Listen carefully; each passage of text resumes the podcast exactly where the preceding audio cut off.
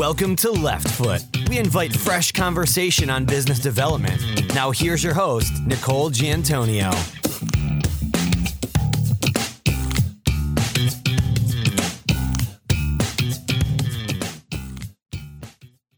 Hello, listeners, and welcome to Left Foot. Today, our guest is Michael Schwamm, a partner in the New York City offices of Duane Morris.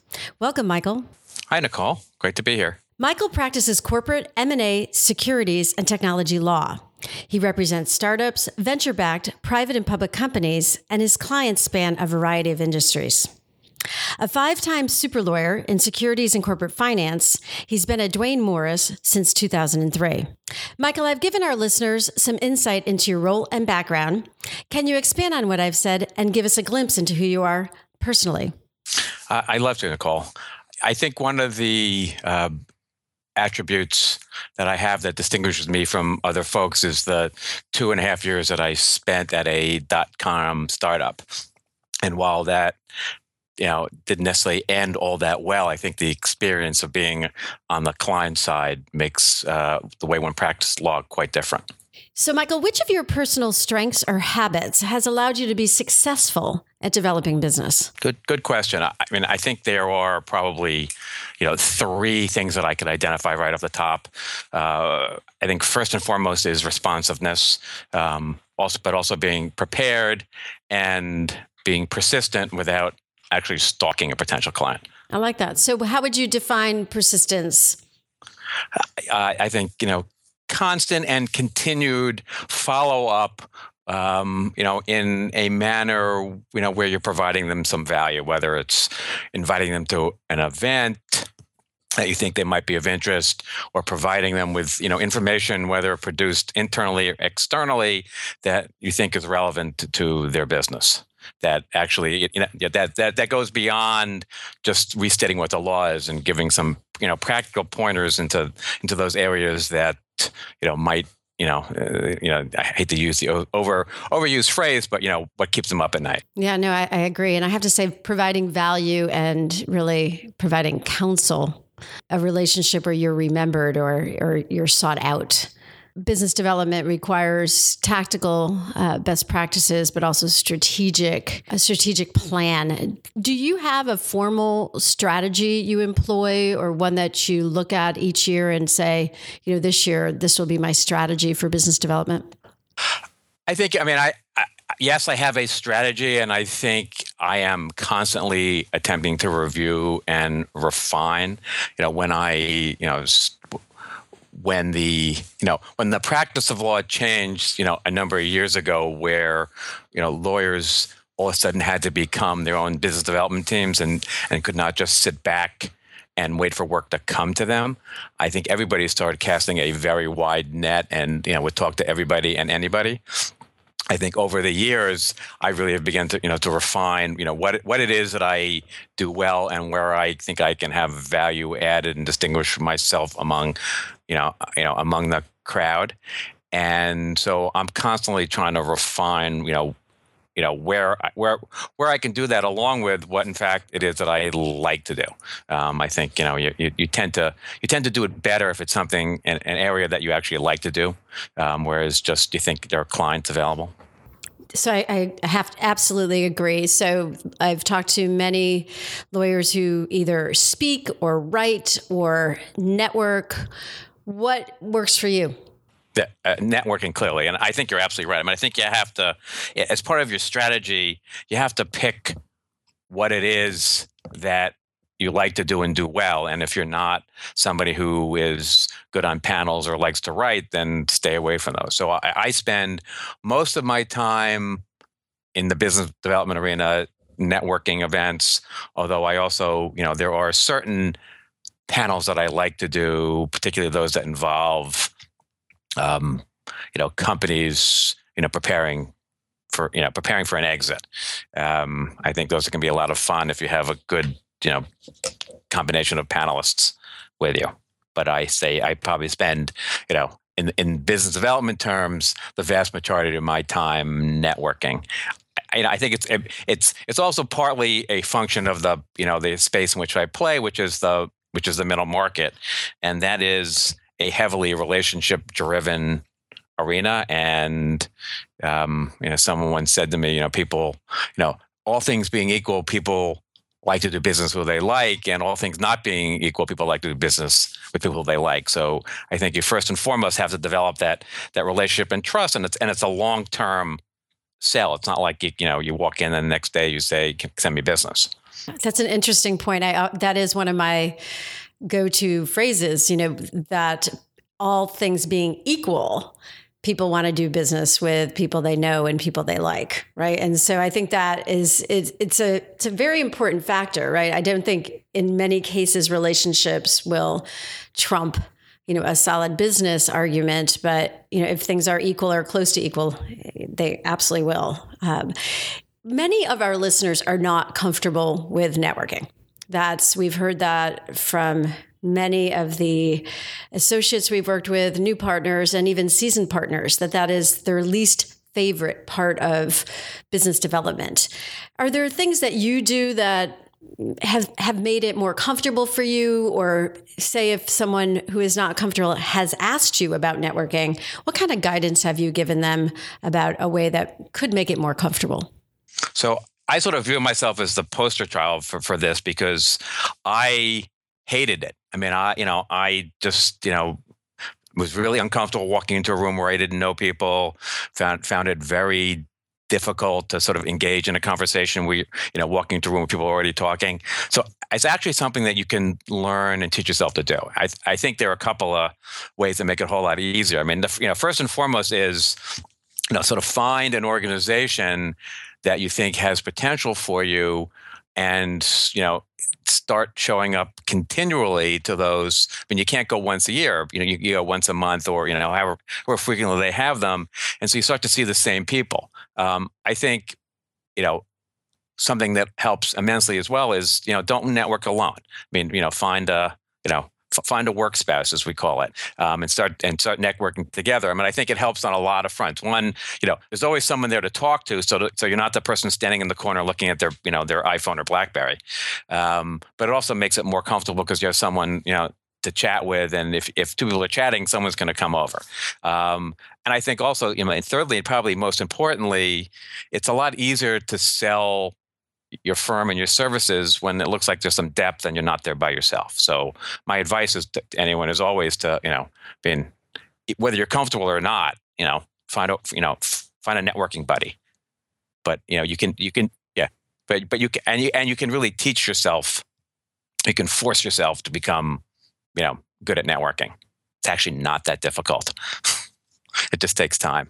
I think that's a great point about really showing up. You've got to be there, and that point of you know regular attendance it does allow you to meet others. I, of course, I know that you're involved in organizations. Has that been something you did? You know, was that a an intentional thing to get involved so that that would also make that networking networking easy, or did that come because you were there and and they saw that you were there and invited you to be uh, part of an organization? I know it was you know the you know the one organization that I've been very involved with, which is which is the Association for Corporate Growth, was an initiative that the firm had sort of started across the country, but we had no one active in in the New York chapter. So, you know, I was encouraged to, you know, quote, check it out and see if it was something I thought was was helpful. And this that was actually the organization sort of forced me into becoming a better networker. And i will say i learned the hard way because you know i joined i think i went to in the first year i went to one meeting and you know so i made the conscious decision listen either i have to go to these things or or not. And i actually went to one and you know i happened to walk in you know with a board member who said, "Oh, I haven't seen you before. You know, have you been to events?" And I said, "Well, you know, not really." And so he actually, you know, walked me around and introduced me to people. Um, you know, and so I had a number of conversations, which made the next time I went, which was a month later, that much easier because I knew all these people. But I mean, I quickly identified it as you know an organization where the people in attendance were the people who you know I wanted to get to know because either they were you know potential clients or more well equally or maybe even more importantly you know potential you know strong referral sources the clients because you need both. But you know, you need both the the folks you know who can be clients, but you know, you, you have to have a robust pipeline. So you actually need the people who can introduce you the people who will become clients. Excellent conversation on how to actually engage and start finding clients, talking with clients. Obviously, in any business development process, you know, that is a, a, an important stage. And then the next stage is really educating those potential clients or current clients on your services. And then the next stage after that, of course, is getting them to agree to work with you and then contracting. Any hints from your uh, experience specific to the second step on educating them to your organization and possible reasons they should work with you versus a, a firm, another firm, a different firm?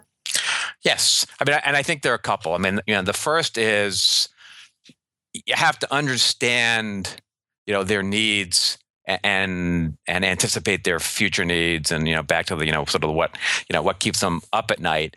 And you know if you're walking into that first meeting that you you are able to get with them and you're asking them that question then you know it, it's a little difficult you know to give them the, the answers that you should be giving them because you may have not spoken to your colleagues because you know i mean if i'm walking into one of these meetings you know what may come up is an employment you know law question and it would be like you know oh wait you know have i had i only thought about that i you know i could have brought an employment lawyer. So i think you know before you get that sort of quote first meeting um, I like to spend enough time with these people in a more of a social slash networking environment and and and sort of prod gently in terms of you know what you know what they're doing, you know what issues have come up, and so when you have the sort of the first formal, you know, pitch meeting, you can be really well prepared. Plus, you know, we you know we have a great marketing team here, so you know we get a, you know lots of research done on the on the potential client before you even go see them,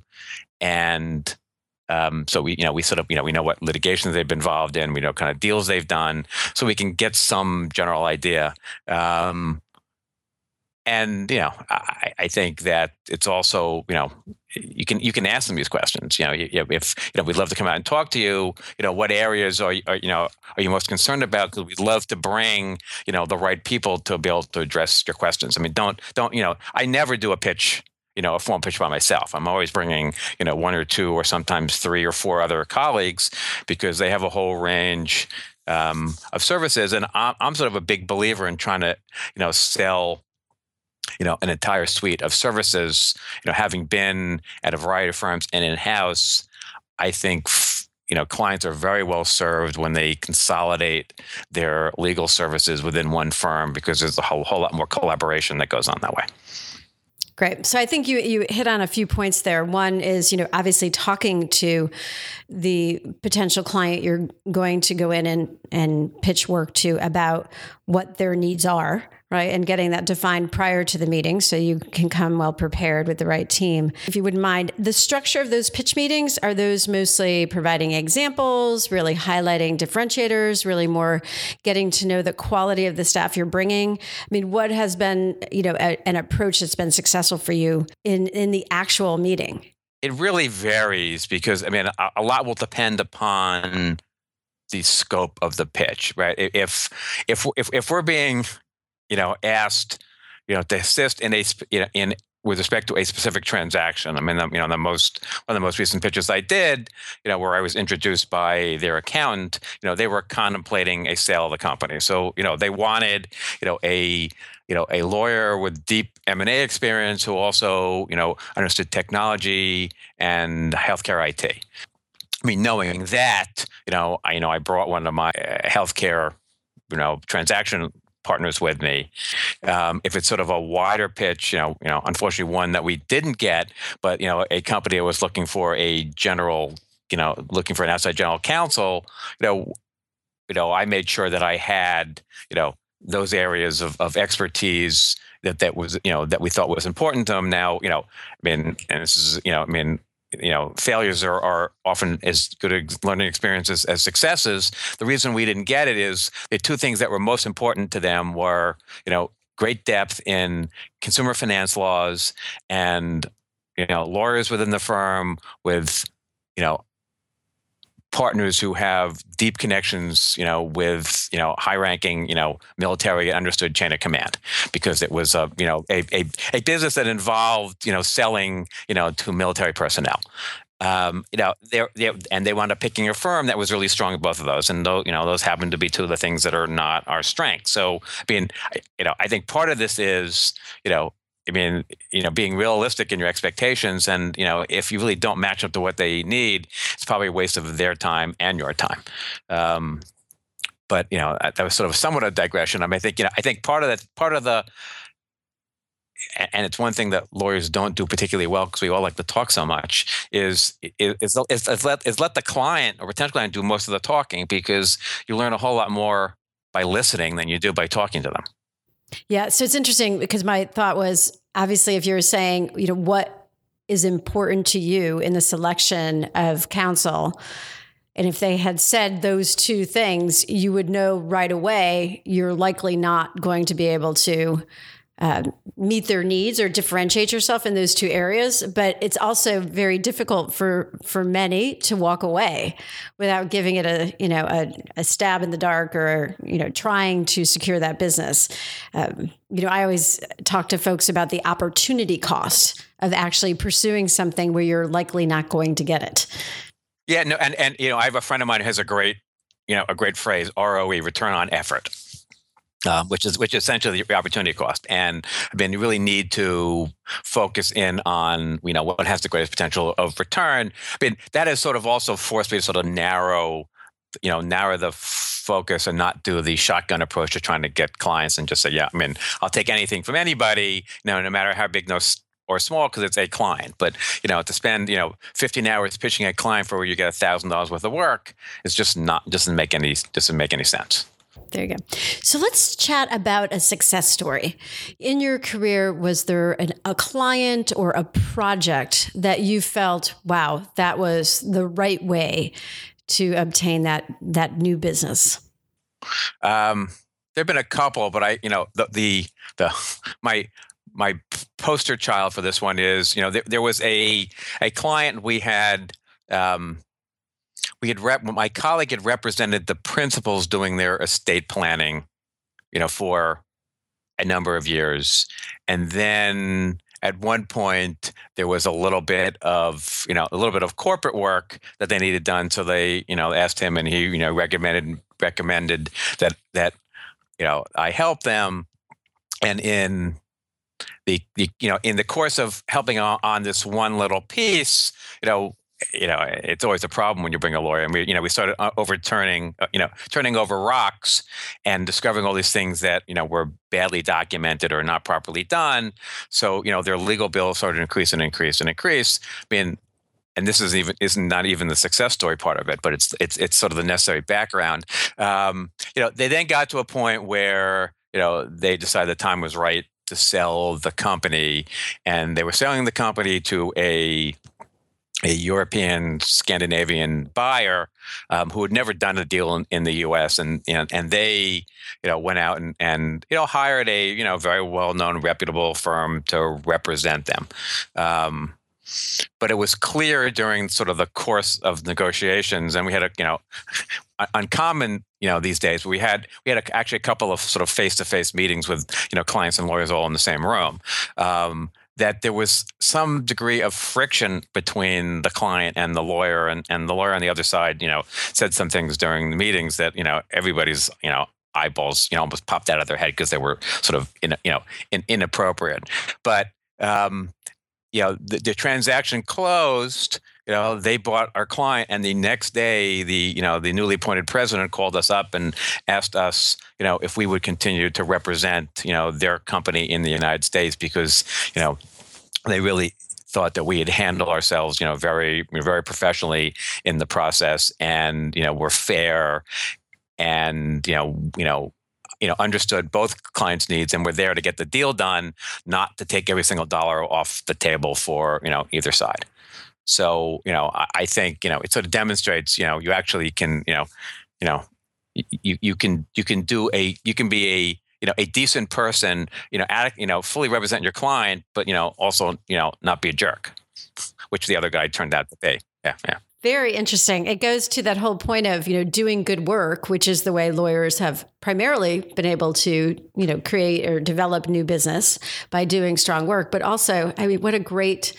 point just being you know a, a, good person a, a, fair person you know handling your, yourself professionally and really you know trying to be fair in the business side of it the business dealings it's one of the reasons that I, you know, prefer to be a corporate lawyer than an litigator. I mean, in, in a in a you know in a corporate transaction, you know, hopefully everybody wins. And if you know if it's a if it's a situation where you know one side is trying to take every single dollar off the table, um, eh, things often end badly, and post transition is more difficult because you get no cooperation from the buyer or you know or, or seller depending which side you're on which is often vital. I mean you know there are you know even if it's not in not in the agreement there are often situations where you're going to need something from the other side and you don't get it if you know they feel like you took advantage of them. We talked about the market changing and that there's been where business used to come in primarily through referrals, there was more of a consistent flow. Obviously, the environment's changed, there's new competitors, there's new ways of pricing legal services, there's legal services versus, you know, actual the actual practice of law. What in your opinion has changed from a business development perspective uh, based on these changing conditions? Everything. um, I mean, it, you know, yeah, I mean, certainly, you know, the, I mean, the, the, the way you get i mean the way you get business the way you deliver services the the the, the method that you compete for business i mean you know has all changed and i think you know it it creates a premium on developing the relationship i mean it, it you know the, at, at, one of our monthly, or I'm sorry, uh, you know, semi-annual partners meetings, you know, we had a you know, a legal consultant come in and talk to us, and you know, I thought one of the most interesting statistics that they presented was the amount of legal spend relative to the number of different practice areas that one represents. And it's not linear. You know it was you know a you know that's the you know you know um uh, the the percentage by which it increased as you as more people in the firm were working with it went up log, log, log, logarithmically. Um, and, and I think what it means is you you know it you know in another you know in, in I went to a sales and marketing presentation unrelated to law.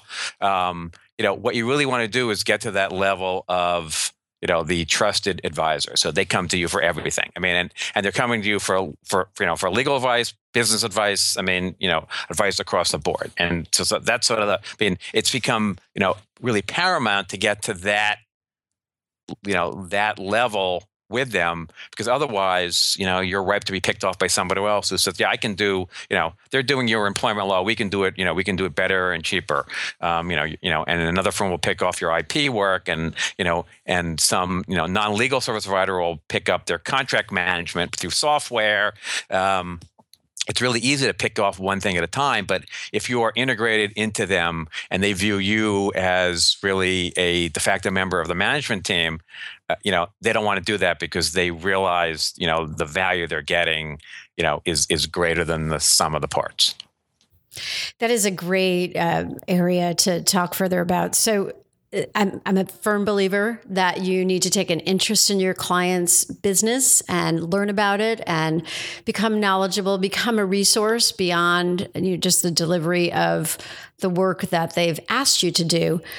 You know, how, Michael, would you do that? How would you get involved with your client at a different level? What would that look like more tactically?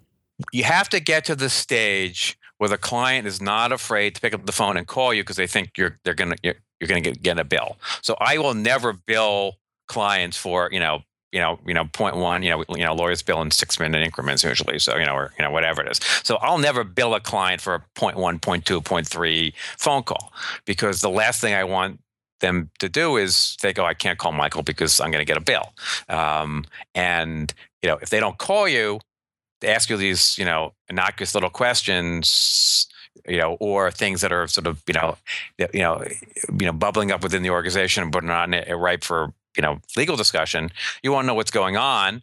Um, if you don't know what's going on, you can't be proactive to help them. If you're not proactive to help them, they never you know learn to trust you more um, and then you're sort of back to square one so you know you have to be you have to spend time with your clients whether on the phone or in person um, and you, you need to encourage them you know to call you you know, whenever they have, you know, any question, you know, no matter how small. So great lead into our next and and what is our last formal question. Many of our listeners are millennial, mobile, and global. And, you know, Michael, you're an approachable person. So I'm sure a lot of folks starting out come to you and say, you know, how do you develop business or what would you recommend? You know, what is your recommendation to those that are looking to really uh, start this part of their career and develop business? You know, it's never too early to start. I mean, the people, you know, the people who you know today, I mean, while today they're not going to be the people hiring, you know, lawyers and, and, making decisions about legal services. You know, one thing's for sure, at some point in the future, they will be. And so, you know, whether they are you know your friends from high school you know your college roommate you know even your law school roommate at another law firm and the, you know the likelihood you know that that person's going to stay at a law firm and be a competitor of yours you know 10 years from now is probably you know pretty slim and so you know you should never dismiss somebody you know as an invaluable resource. Now, some people probably you can tell just on the based on their personality will rise faster than others. But you know, I mean, stay in contact with those people. One, you know, one of my, you know, best clients was my, you know, my law school roommate. Um, he actually, you know, he, you know, spent two years practicing law and then came came and slept on my floor for six months while he looked for an investment banking job. Um, and he now runs a hedge fund. You want to start building, you know, your network now. You know, you want a diverse network. You don't want them to all be lawyers. I mean, you want lawyers, you want accountants, you want general counsels in, in you know, in, in companies, you know, who, who you know who start out as you know you know the assistant you know general counsel you know investment bankers. I mean you, you want a you want a wide and diverse um, network because you never know you know when you're going to need someone who does you know you know where you or a client you know has a need Excellent, excellent advice, and and of course, it's not only those relationships, but it's the relationships of the people that you're staying in contact with that can be a tremendous help as as time goes on. Michael, it's been a pleasure having you as a guest on Left Foot. Anything you'd like to share before we say goodbye? Uh, I want to thank you for having me. It was been a lot of fun general advice, you know, I, I said it before, but I'm going to say it again because I think it's the most important thing is is find the medium that you think works best for you, but try them all out first. Don't immediately dismiss. I don't like doing this, so I don't do that. I mean, you know, try them and find the one that ultimately you know work. You'll be able to transition and develop the skill for any one of them. But if there's one, ultimately you'll find one that you feel most comfortable with that's paying the highest dividends, and that's the one you should pursue. Thank you for listening to this episode of Left Foot. Be sure to visit www.leftfoot.net to access show notes, sign up for our weekday series, and embrace what it means to lead with the left foot.